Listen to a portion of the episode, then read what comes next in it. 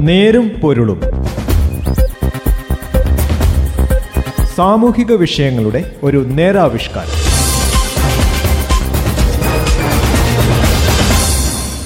നമസ്കാരം. നെരുംപൊരുളിന്റെ പുതിയൊരു അധ്യായത്തിലേക്ക് സ്വാഗതം. ഇന്ന് ഈ പരിപാടിയിൽ ഞാൻ ജോസഫ് പള്ളത്ത്. വിദൂരകാലത്തെ സഹായ പ്രഖ്യാപനമല്ല ഇപ്പോൾ തന്നെ തുടങ്ങുന്ന പിന്തുണയും പിൻബലവുമാണ് ആവശ്യം. അനാഥരായ കുട്ടികളുടെ സംരക്ഷണത്തിനായി ഉപജീവന അലവൻസ് പതിനെട്ട് വയസ്സ് മുതൽ നൽകുമെന്ന് പറയുന്നത് പദ്ധതിയുടെ ഗുണം ചോർത്തിക്കളയുന്നതാണ്. ദീർഘകാല പുനരധിവാസ പദ്ധതിക്ക് പുറമെ പ്രതിമാസ ഉപജീവന അലവൻസ് ഈ കുട്ടികൾക്ക് നൽകേണ്ടതുണ്ട്. നെരുമ്പൊല്ലും ഇന്ന് ഈ വിഷയത്തിലേക്കാണ്. കോവിഡ് മഹാമാരിയിൽ മാതാപിതാക്കൾ നഷ്ടപ്പെട്ട കുട്ടികൾ അനാഥരാകില്ലെന്ന് രാഷ്ട്രം ഉറപ്പു നൽകിയത് പരമോന്നത നീതിപീഠത്തിന്റെ തുടർച്ചയായ ഇടപെടലിനെ തുടർന്നാണ്.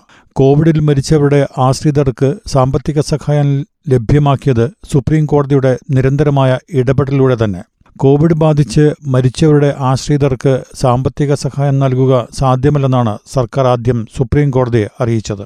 പിന്നീട് സുപ്രീം കോടതി നിർബന്ധം പിടിച്ചതോടെ ദുരന്ത നിവാരണ ഫണ്ടിൽ നിന്ന് അരലക്ഷം രൂപ വീതം നൽകാൻ സമ്മതിക്കുകയായിരുന്നു. മാതാപിതാക്കൾ കോവിഡ് ബാധിച്ച് മരിച്ചതിനാൽ അരക്ഷിതാവസ്ഥയിലായ കുട്ടികളെ സംരക്ഷിക്കുന്നതിന് പ്രധാനമന്ത്രി നരേന്ദ്രമോദി തന്നെ മുൻകൈയെടുത്താണ് പദ്ധതി ആവിഷ്കരിച്ചത്. അതിന്റെ പ്രഖ്യാപനം നടത്തിവരുമ്പോൾ പ്രധാനമന്ത്രി പറഞ്ഞത് കുട്ടികൾ രാഷ്ട്രത്തിന്റെ ഭാവിയെ പ്രതിനിധാനം ചെയ്യുന്നവരാണെന്നും അവരുടെ സംരക്ഷണത്തിന് സാധ്യമായതെല്ലാം ചെയ്യുമെന്നും അതുവഴി കുട്ടികൾ കരുത്തുറ്റ പൗരന്മാരായി വളരുമെന്നുമാണ്.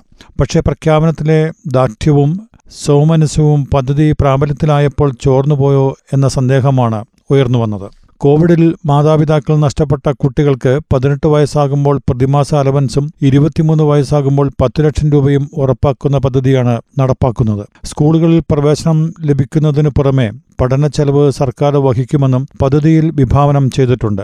പുനരധിവാസ സഹായധനമായി പറയുന്ന പത്ത് ലക്ഷം രൂപയോ ഉപജീവന അലവൻസിന്റെ രൂപത്തിലുള്ള പലിശയോ ഭൂരിഭാഗം കുട്ടികൾക്കും കിട്ടണമെങ്കിൽ പത്തോ പതിനഞ്ചോ കൊല്ലം കഴിയണം.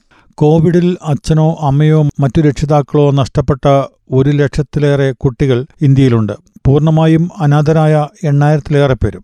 ഈ കുട്ടികൾക്ക് അടച്ചറപ്പുള്ള പാർപ്പിടമുണ്ടോ? അവർക്ക് അടുത്ത ബന്ധുവിന്റെ സംരക്ഷണ സാധ്യതയുണ്ടോ? പ്രായപൂർത്തിയാകുന്നവരെ കഴിഞ്ഞുകൂടാൻ വകയുണ്ടോ? എന്നെല്ലാമുള്ള വിവരങ്ങൾ സർക്കാരിന്റെ കയ്യിലുണ്ടെന്നതിന് വ്യക്തതയില്ല. ഇരുപത്തിമൂന്ന് വയസ്സാകുമ്പോൾ പത്ത് ലക്ഷം എന്നത് വലിയ സംഖ്യയല്ല. കൂടുതൽ പേരുടെ കാര്യത്തിലും മാതാപിതാക്കളോ അവരിലൊരാളോ കോവിഡ് ബാധിച്ച് മരിച്ചതിന്റെ ആഘാതത്തിൽ കഴിയുന്ന കുട്ടികളാണിവർ. പ്രത്യേക പരിചരണം ആവശ്യമുള്ള അവർക്ക് ശരിയായ പുനരധിവാസം സാധ്യമാകണമെങ്കിൽ അടിയന്തര സഹായവും ഉപജീവന അലവൻസും നൽകേണ്ടതുണ്ട്. ദുരന്ത നിവാരണ അതോറിറ്റി സമർപ്പിച്ചതും സുപ്രീം കോടതി അംഗീകരിച്ചതുമായ പാക്കേജിൽ സഹായധനം നൽകുന്നതിന്റെ മേൽനോട്ട ചുമതല എ ഡി എമ്മിന്റെ പദവിയിലുള്ള ഉദ്യോഗസ്ഥനാണ്. ഈ ഉദ്യോഗസ്ഥന്റെ നേതൃത്വത്തിൽ വിശദമായ പരിശോധന നടത്തി കുട്ടികൾ അനാഥരാകില്ലെന്നും അവർ അന്യതാബോധത്തിൽ ആകില്ലെന്നും ഉറപ്പുവരുത്തുകയും വേണം. പാക്കേജ് പ്രഖ്യാപനത്തിൽ പ്രധാനമന്ത്രി അഭി ആമുഖമായി പറഞ്ഞതുപോലെ ആ കുട്ടികളുടെ രക്ഷകർത്തത്വം രാഷ്ട്രത്തിൽ നിക്ഷിപ്തമാണെന്നാണ്. അവർക്ക് അനുഭവേദ്യമാകണം അങ്ങനെയുള്ള കാര്യങ്ങൾ. കോവിഡ് ബാധിച്ച് രക്ഷിതാക്കൾ മരിച്ചതിന്റെ തീവ്ര ദുഃഖത്തിൽ കഴിയുന്ന എൺപതിലധികം കുട്ടികളാണ് കേരളത്തിലുള്ളത്. കേന്ദ്ര സർക്കാർ പ്രഖ്യാപിച്ച പാക്കേജിന് പുറമെ സംസ്ഥാന സർക്കാർ മൂന്ന് ലക്ഷം രൂപ ഓരോ കുട്ടികളുടെയും പേരിൽ നിക്ഷേപിക്കുന്നുണ്ട്. ബി പി എൽ പട്ടികയിൽ ഉൾപ്പെട്ട കുടുംബമാണെങ്കിൽ അടുത്ത മൂന്ന് വർഷത്തേക്ക് പ്രതിമാസം അയ്യായിരം രൂപ ഉപജീവന അലവൻസായി നൽകുമെന്നും പ്രഖ്യാപിച്ചിട്ടുണ്ട്. വിദൂരകാലത്തെ സഹായ പ്രഖ്യാപനമല്ല ഇപ്പോൾ തന്നെ തുടങ്ങുന്ന പിന്തുണയും പിൻബലവുമാണ് ആവശ്യം. കോവിഡ് ബാധിച്ച് മരിച്ചവരിൽ ബി പി എൽ വിഭാഗത്തിൽപ്പെട്ട ആശ്രിതർക്ക് സംസ്ഥാന സർക്കാർ പ്രഖ്യാപിച്ച പ്രതിമാസ ഉപജീവന അലവൻസ് രാജ്യത്തിനാകെ മാതൃകയാണ്. മാതാപിതാക്കൾ നഷ്ടപ്പെട്ട കുട്ടികളുടെ സംരക്ഷണത്തിനായി ഉപജീവന അലവൻസ് പതിനെട്ട് വയസ്സ് മുതൽ നൽകുമെന്ന് പറയുന്നത് പദ്ധതിയുടെ ഗുണം ചോർത്തിക്കളയുന്നതാണ്.